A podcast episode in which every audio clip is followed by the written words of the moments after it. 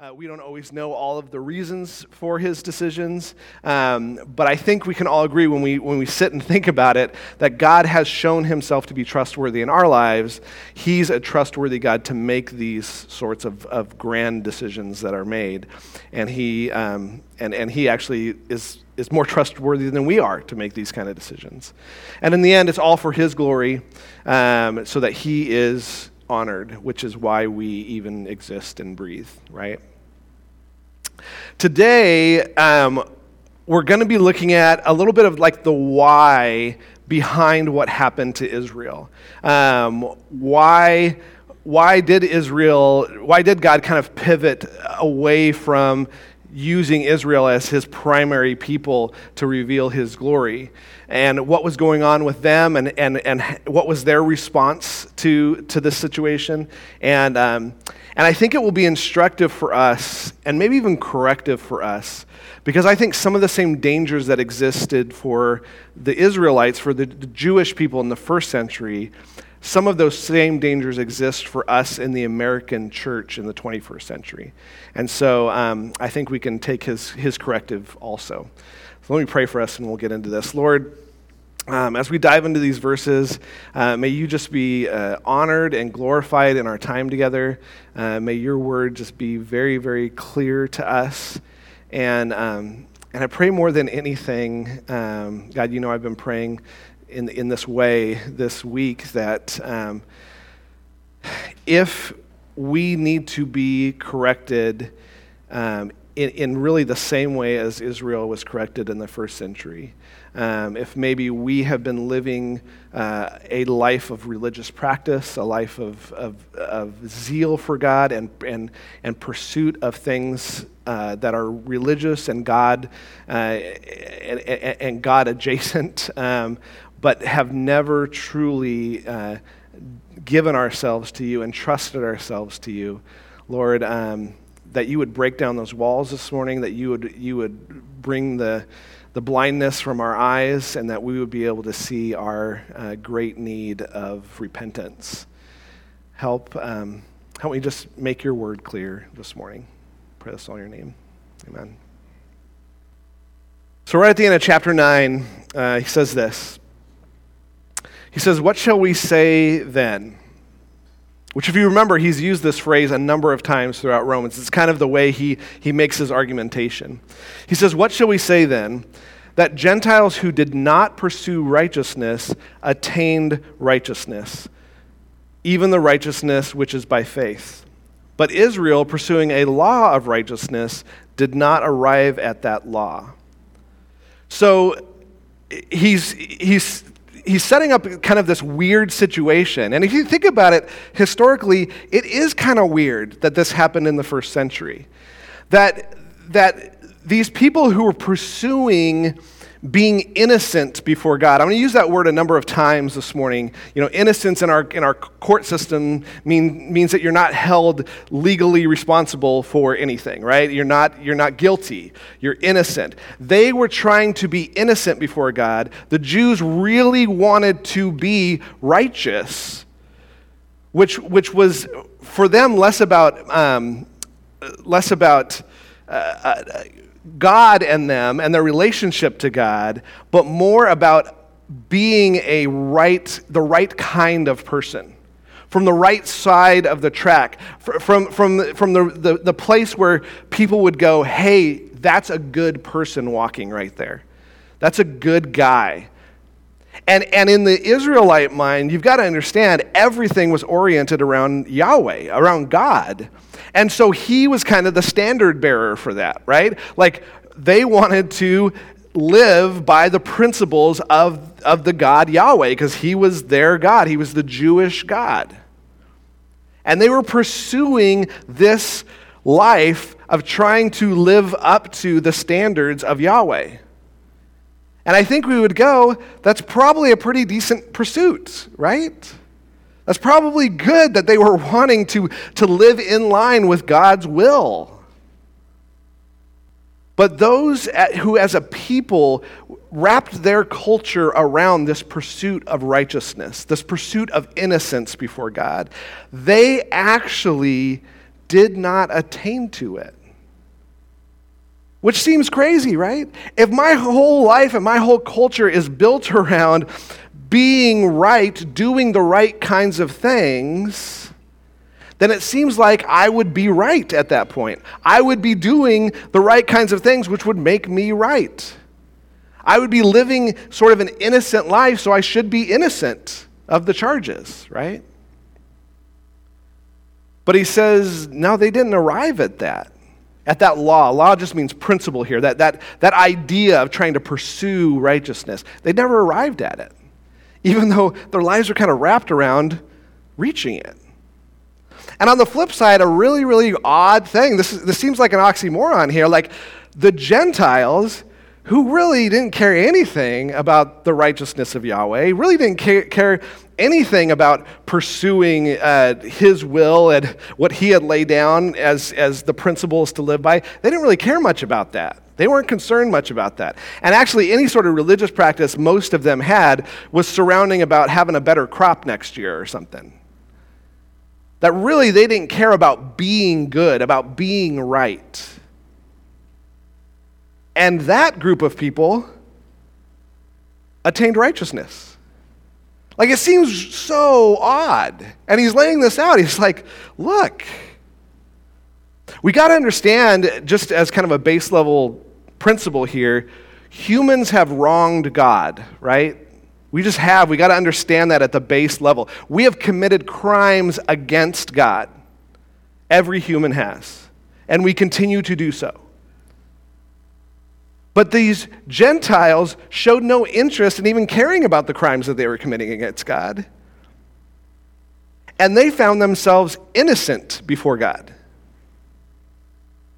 by faith, by trusting what Jesus did. And these people who were trying to live innocently, who were trying not to commit crimes against God, they actually ended up fully guilty before God. Do you see the, the, the dichotomy here? Like, like, how does this happen? Well, he explains. Why? Why did this happen? Well, it's because they did not pursue it by faith, but as though it were by works. See, the Jews thought they could live an innocent life. They thought they could live a life that Yahweh would accept. They thought they could live in such a way that eventually, if they worked hard enough, at the end of their lives, they could secure a verdict of not guilty before God. They, if they just dedicated themselves more wholly to it. And those in their society that were the most dedicated, at least outwardly, it seemed like they kind of had it all together, they were highly honored, even, even given wealth and stuff, because, because those guys, they've got it locked down. Look at how they live. I want to be like them. They're God followers, they're Yahweh followers. God says it, they do it. But that religious life that they lived, it causes a thing which is interesting that, uh, that you've probably seen before. I've definitely seen this before. It, it's this entitlement thing. I work hard for God, thus now God owes me something. Right? Th- these people don't work hard for God. These people don't even care about God's will. I care about God's will. God, I'm entitled to something from you.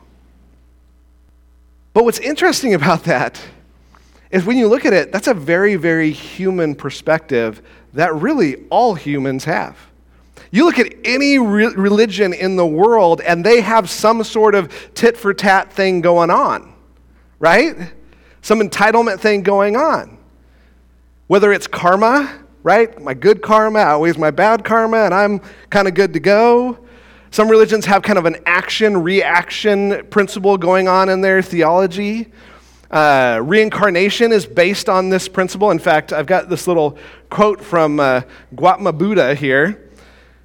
He says, uh, Do not think a small sin will not return in your future lives. Just as falling drops of water will fill a large container, the little sins that steadfast accumulate will completely overwhelm you. You do a bunch of bad things, it's going to haunt you. Do not think a small virtue will not return in your future lives. Just as a falling drops of water will fill a large container, the little virtues will steadfastly accumulate, will steadfast accumulate, will completely overwhelm you. He wrote in a very provocative way, which actually is why people kind of, oh, yeah, yeah, yeah, right? But it's that same principle, right? I do a lot of little good things and good's going to happen. I do a lot of little bad things, it's not going to turn out well. It's, it's the same principle. And the Jewish people were like, yeah, that's the principle. If I do the good things, if I do the right things, now I'm owed something. And he said, that's the reason why they completely missed it. That's the reason why they are not righteous. They are not innocent before God. In fact, they will stand before God fully guilty. Is because they lived by this karma principle. They live by this tit for tat principle, this action reaction,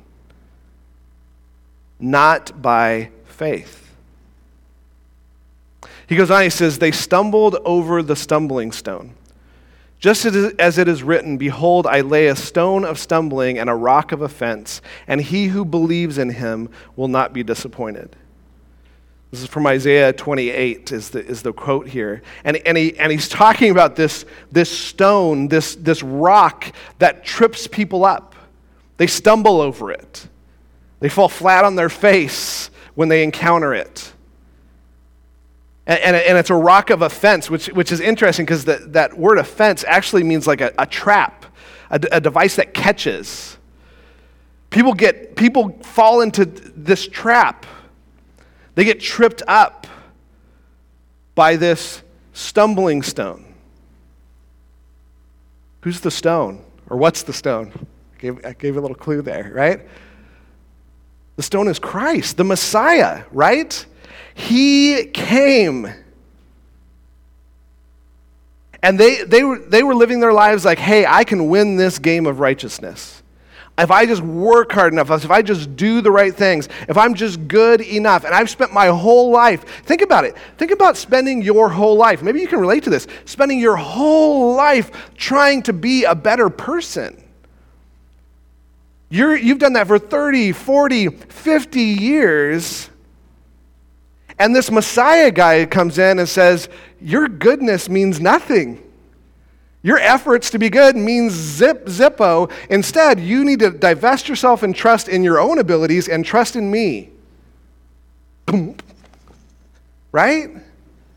They're like, No way. Are you kidding me? I've spent my life doing this. Don't talk to me about faith.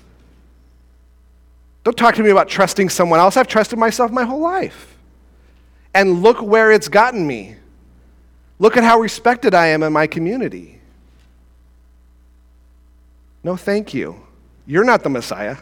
You're not the guy I was waiting for. I was waiting for my conquering king. Where, where's that happening? Dude who died on a cross? Come on. They tripped up on him. And then you have this other group who recognize kind of how messed up they are, how they've really never pursued God.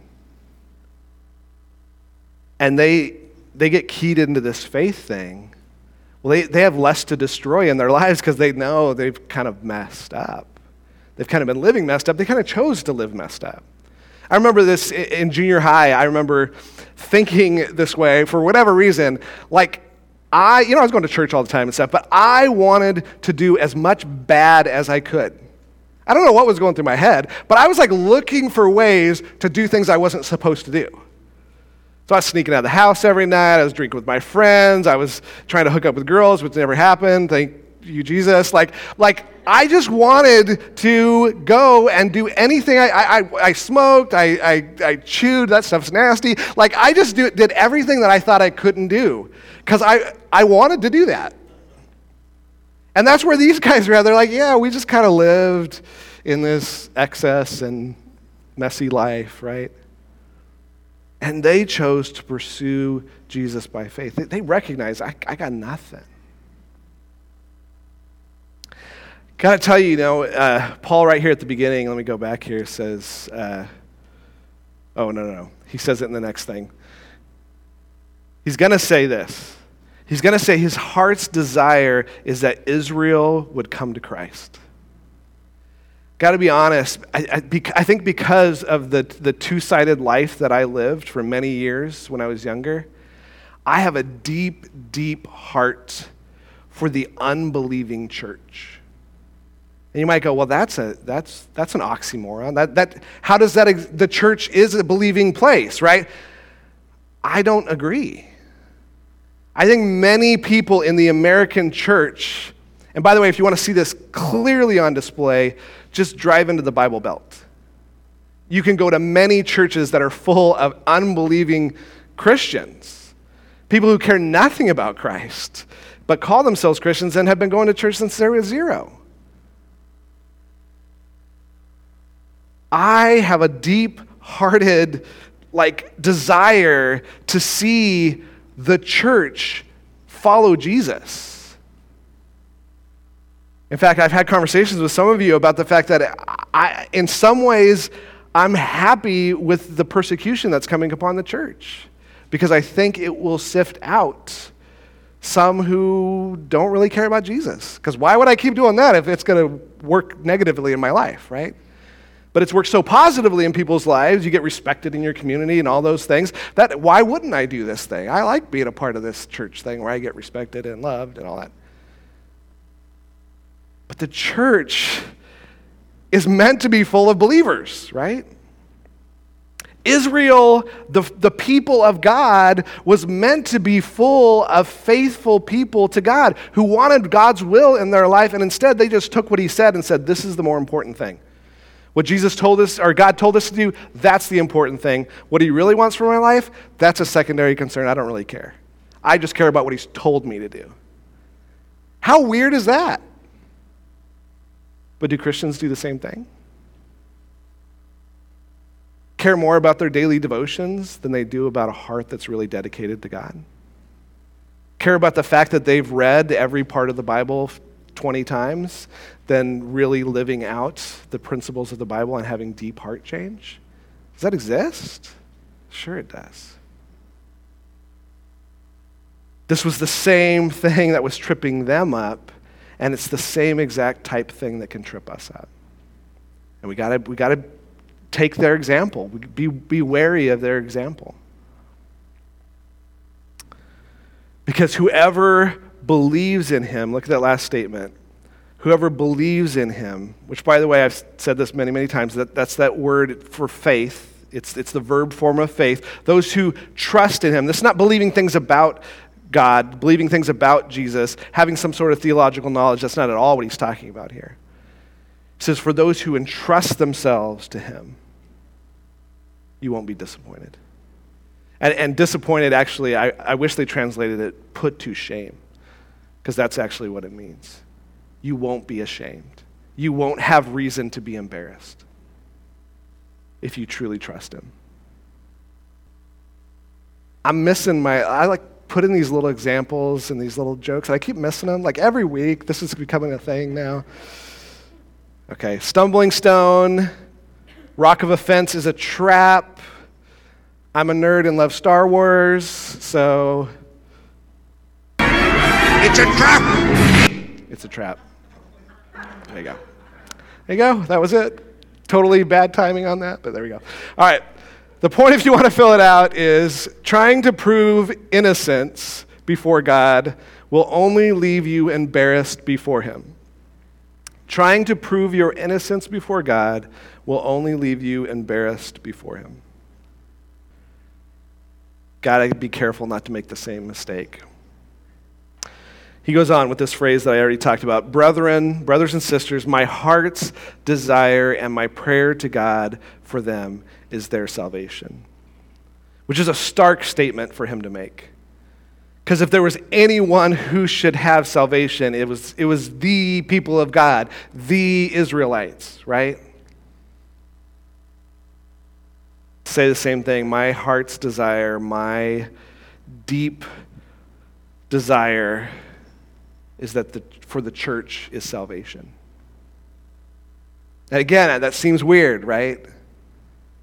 Unsaved church was just as weird in the first century to say unrighteous Israel. Because if anybody was righteous, it was them. He says, For I testify about them that they have a zeal for God, but not in accordance with knowledge. They clearly had a zeal for God, which means they had intense emotional interest in God. They desired deeply full dedication, full passion, full effort for things of God. They dedicated hours and hours and hours and hours of their life to knowing His Word, to studying His Word, to memorizing His Word. A lot of Jew- young Jewish boys had the first five books of the Old Testament memorized by the time they were 12. That's, that's just crazy, right? Like, like, man, I can't even remember individual verses. How, how can you do like five whole, and those things are not short, right? They had them. They dedicated hours and hours and hours discussing the law and the intricacies of the law and the meticulous religious rites and how to do them correctly. They were zealous about their Sabbath keeping. In fact, those who did not keep the Sabbath in the Jewish culture, they hated those guys. Like, come on, people of God, keep the Sabbath.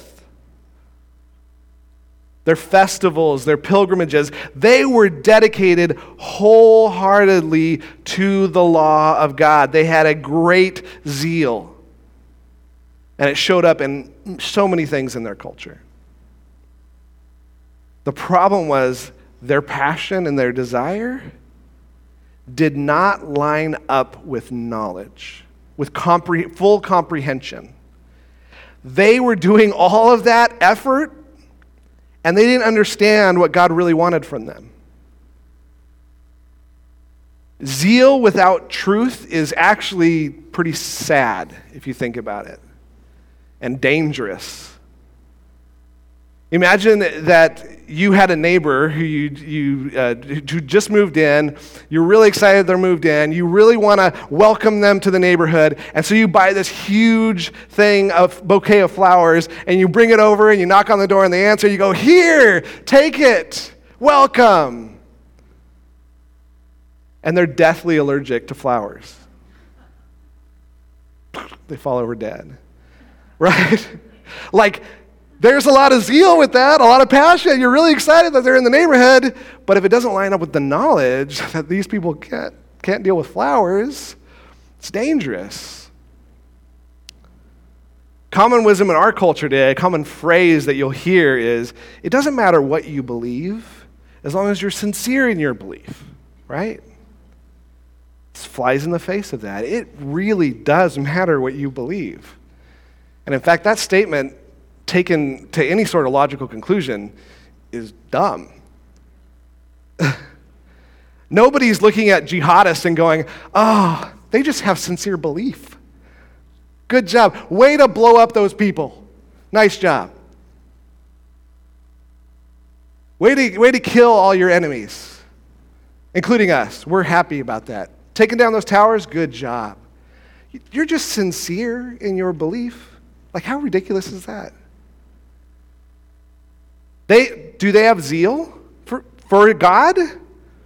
Yeah. They're blowing themselves up out of their zeal for God. But they don't know God's will.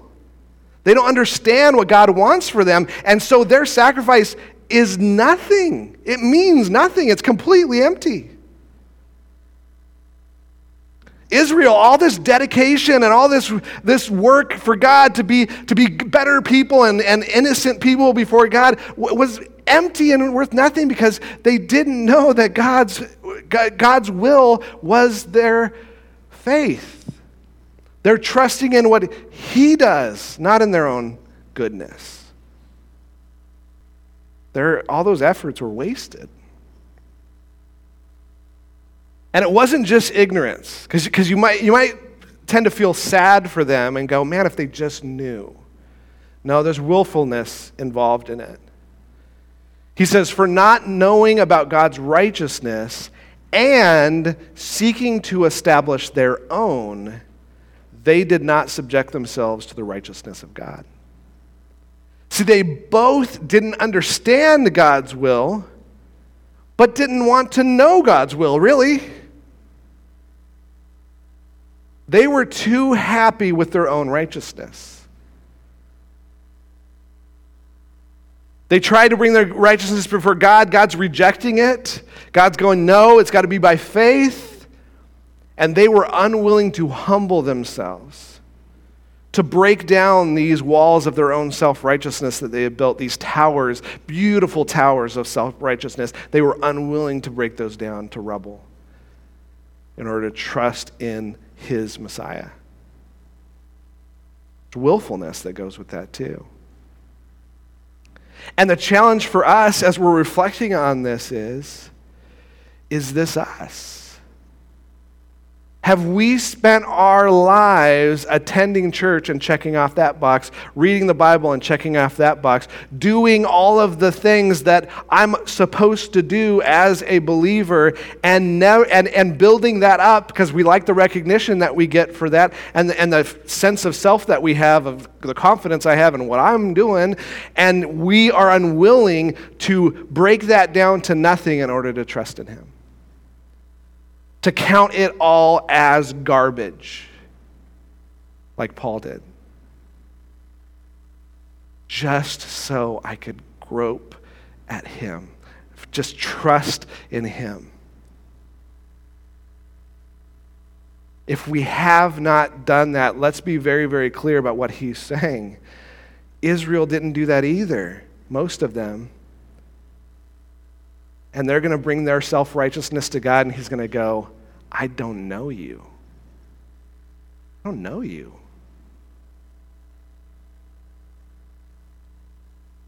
See, they made a relationship with God into religious practice. They took what was supposed to be worship of God and really turned it into worship of self, of my own abilities, of propping myself up before others. They took love for God and made it into self love and self reliance. And again, we have that same capacity. We can make this into religious practice, and many have. We can make this into church going. We can make this into just showing up. We can make this into living by the standards of our community so others will pat us on the back. It's not hard. We can make this more about being a good person than serving a good God. We can make this about gaining more theological knowledge. So when people ask questions, we have the answer to everything. Instead of life transformation, which is what that knowledge is supposed to produce. We can make this about being a nice person about being a respected person in our community, a pillar in our community, which many have, instead of being a slave of Christ. We can make this thing about feeling good about ourselves instead of truly being good in spite of ourselves. But Christ is the end of the law for righteousness to everyone who believes. The law, law principles, everything God has laid down as do this, don't do that, all of it was leading to Christ. He was the culmination, He was the end goal. It was all leading to Him. And for us who trust in Him, that was the whole point. To get us to a place of going, I got to trust you, Lord. I have to trust you. My self righteousness is filthy rags, is ugly. I've tried, and I'm not going to fool myself into believing this meek, this, this, this this trying to be righteous, this trying to be something good. I just know better than that now.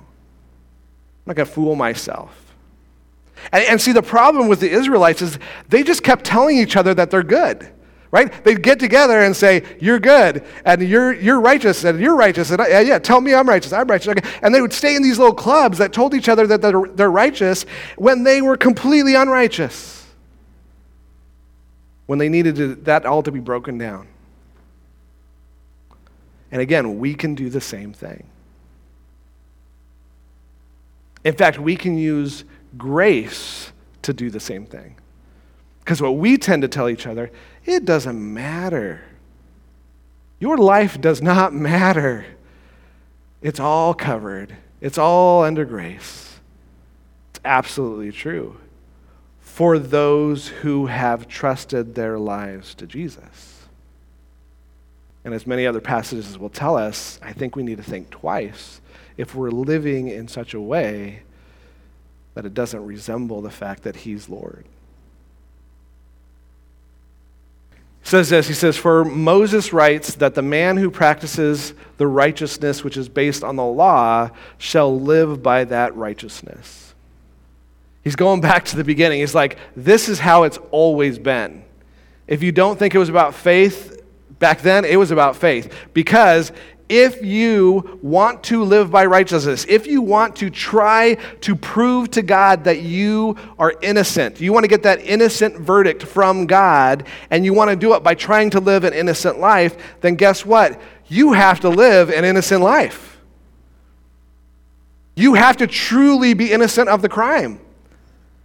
James 2 uh, says this very, very well. He says, For whoever keeps the whole law and yet stumbles at, in one point, he's become guilty of it all.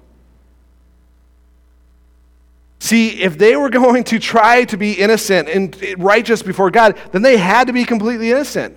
And what they, what they did is they knew they weren't completely innocent, so they would cover up their guilt and again, they would keep telling each other, You're great, you're great, you're great. And you tell a lie enough, and it becomes the truth. And they were caught in that. And we can be caught in that.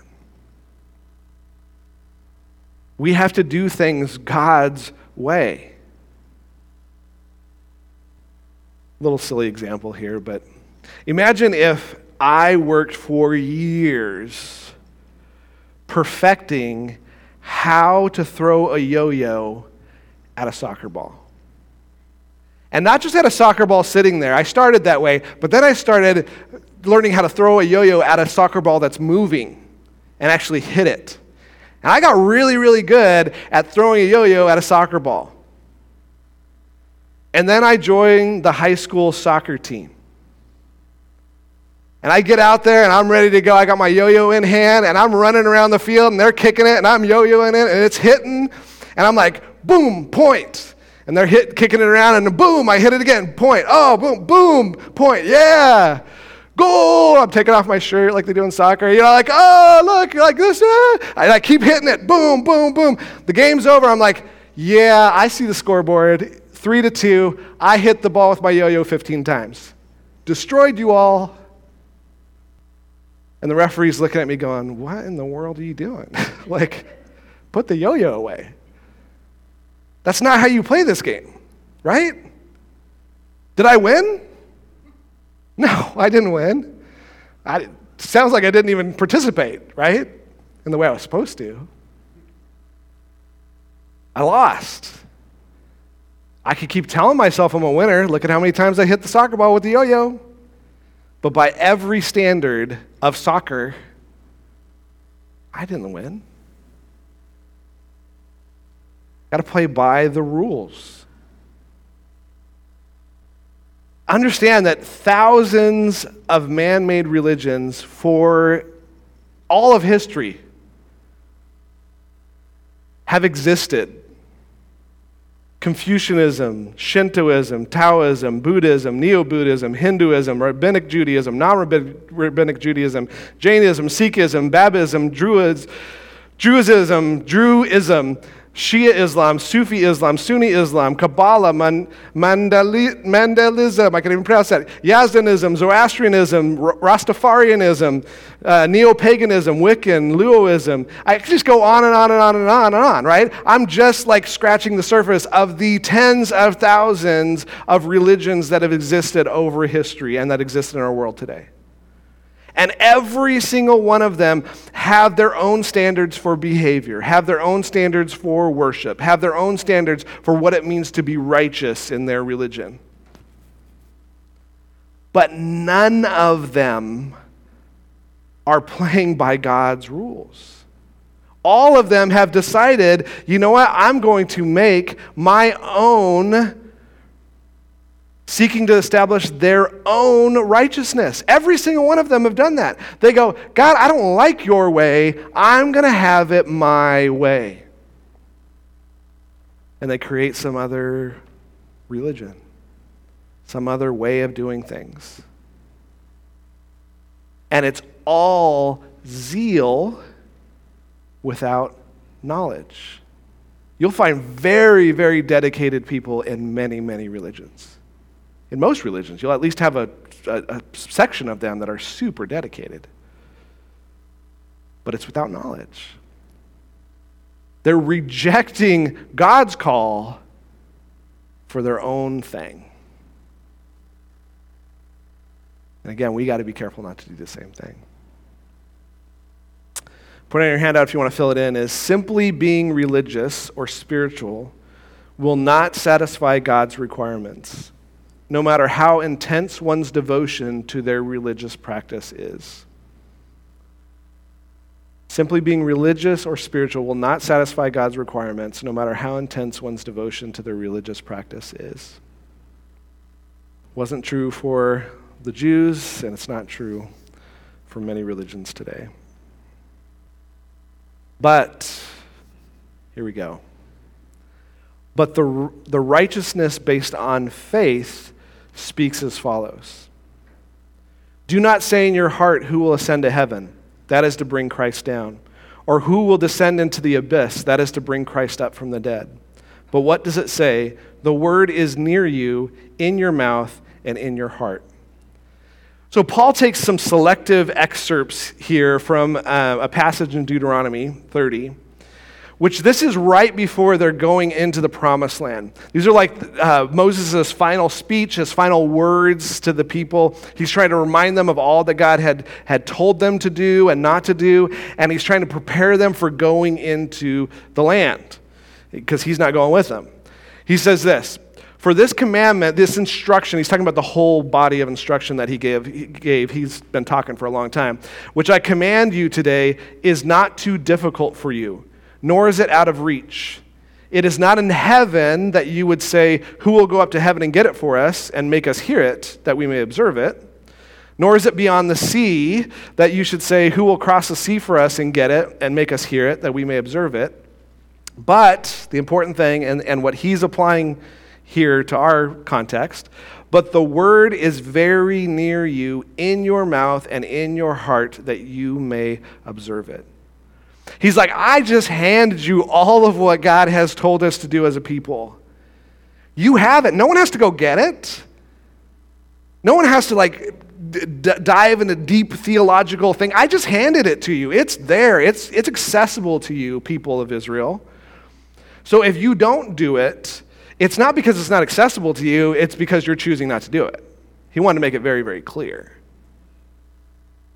He's applying that to our context here. He's saying this truth, these gospel truths that I've been sharing with you, and I'm going to share some more here, they're not far from you, people. They're not in heaven. Christ already came down and lived life, right?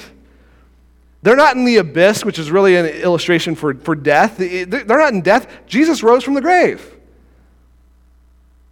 They are right here, readily accessible to you and to me. It's near you, in your mouth and in your heart. You have it. Now he's going to be clear on what it is. He says that if you confess with your mouth Jesus is Lord and believe in your heart that God raised him from the dead, you will be saved.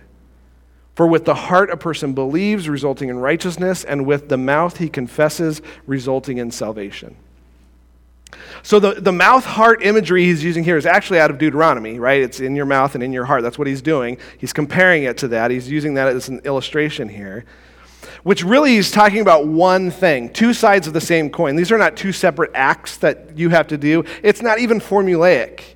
You know, some people would say, like, these are, these are the steps or whatever. It's not formulaic. It's, it's the idea that he's trying to get across that this is accessible to you, that you confess with your mouth that Jesus is Lord.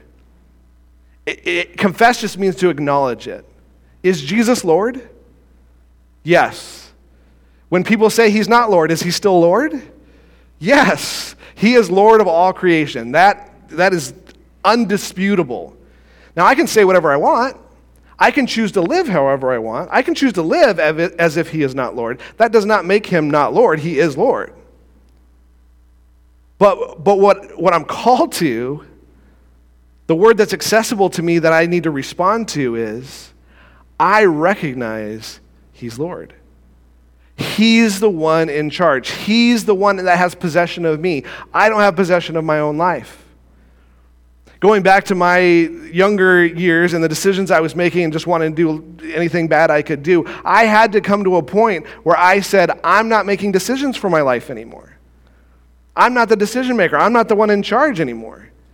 Jesus, here, you're the one in charge. You deserve my life. You should have my life. You're Lord anyway. Here, take it. I'm just going to recognize you as Lord. Do with it what you will. And to believe in your heart. Again, this believe is, is trust, is what it is. It's faith. It's to, it's to take trust in myself at the deepest level of who I am. That's my heart. That's who I am, the real person of who I am. This is not lip service that people can give pretty easy. This is not for show to make other people happy with us. Th- this is why, really, I can't tell whether any of you are believers, right? I mean, I can see some fruit, but in reality, this is, this is in your innermost being. I can't see your innermost being. You can't see mine. But in your innermost being, you said, I'm done trusting myself to do anything for God because that's futile. And instead, I'm going to trust in what Jesus has done. Which really, this, you know, he says to, to believe in your heart that God raised him from the dead. But that's really, um, okay, I'm going to get nerdy here for a second. That's really a, a synecdoche. You guys know this, this term? It's like, it's like one part of something that represents the whole, right? So if I say, I'm going to, uh, can I give you a hand? Am I do you want my hand? No, you want my whole body to come help you move something or whatever, right? Um, that's what this is. He's, he's saying to believe in this resurrected Jesus is to believe in what Jesus has accomplished, all of what he's accomplished, right? And to go, I'm going to trust in what he's done and stop trusting in my own self righteousness, which is what the Israelites needed. To humble themselves, to break down their own self righteousness and trust in his work, what he has done. It's really simple, it's really accessible. Either I'm in charge of my life or He's in charge of my life. Either I'm trusting in what I can do for God or I'm trusting in what He has done for me. That's how accessible it is. That's how simple it is. And it's, it's simple, but not easy. Can we agree? It's really accessible, but it requires a complete reorientation of your life. This is not some complex, like theological unraveling that if I don't get to the bottom of this theological idea, I'm never going to attain to righteousness. No, it's, it's accessible. Every other religion kind of has that that spiny thing that's really hard. You know, Buddhism, it's the Eightfold Path, and uh, Islam has the pillars of Islam, and like, you better do this every day on the dot, exactly how it's done. And then still, maybe you might not get to heaven. Who knows? We're going to keep working at it. Like, like uh, you know, Jews today better do those 613 commands. Like, you better get that. No, no, no. This is simple and accessible. Is your life yours or is your life his?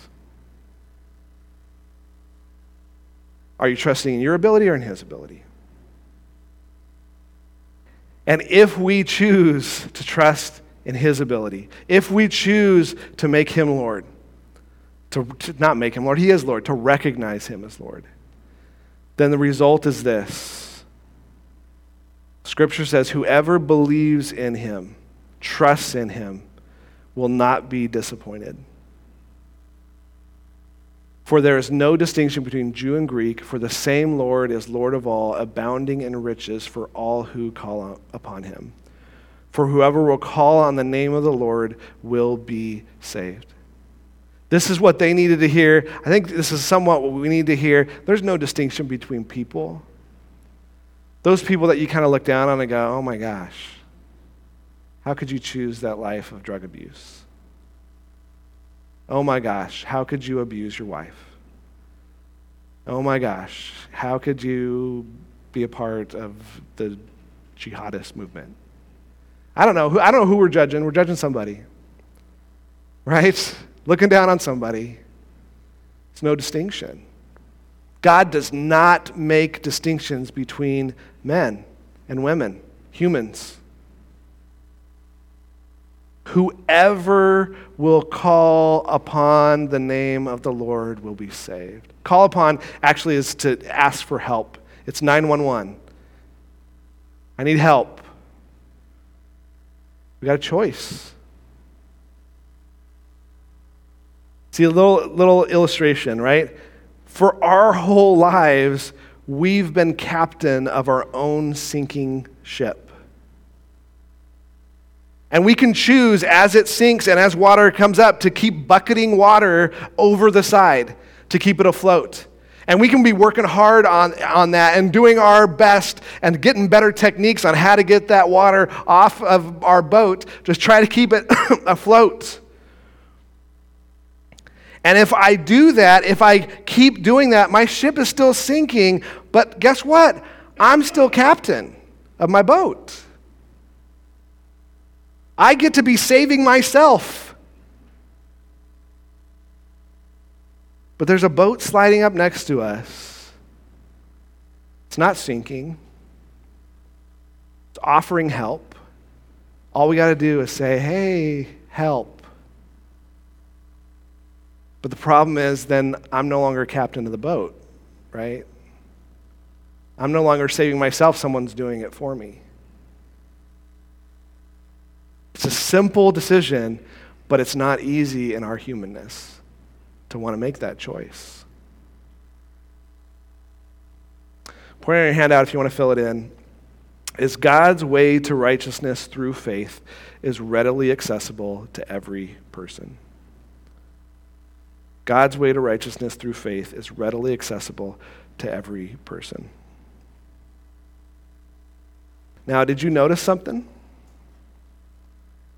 we notice maybe a contrast to the last couple of weeks and what we've been talking about?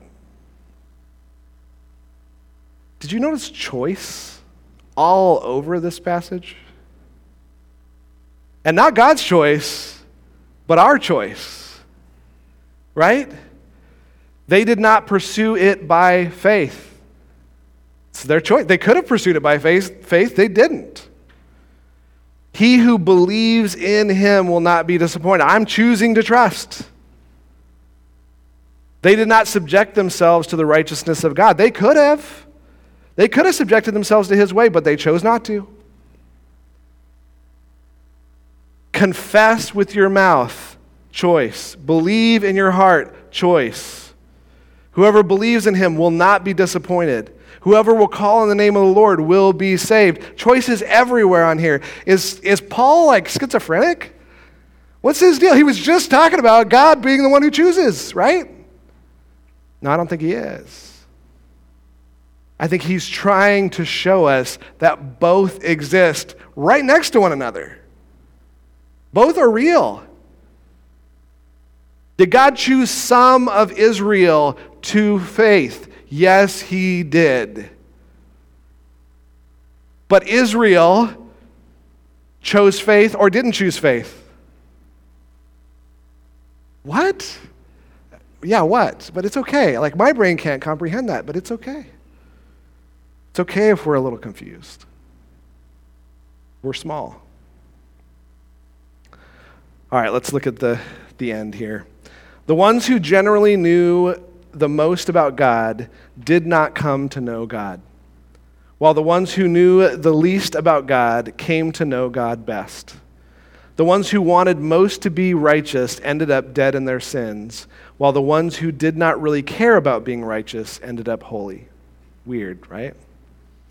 The trap that Jews had fallen in is still very real for us today.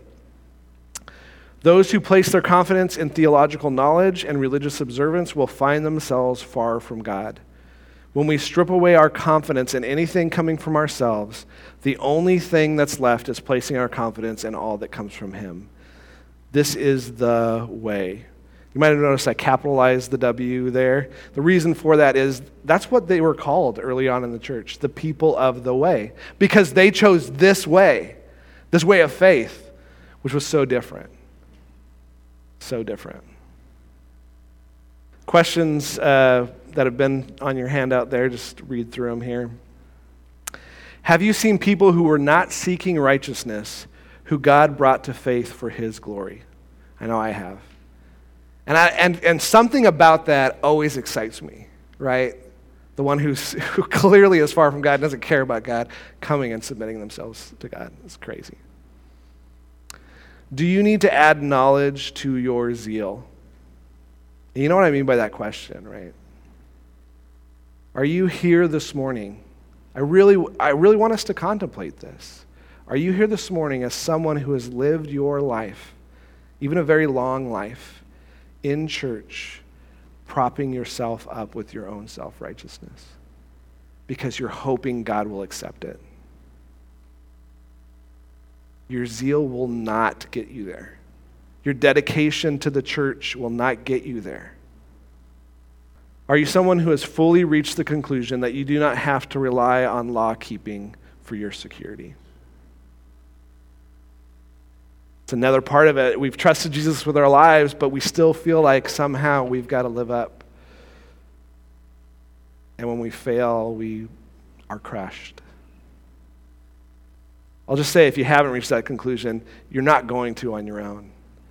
Seek Him. Help Him g- help you gain understanding. Ask Him to help you gain understanding.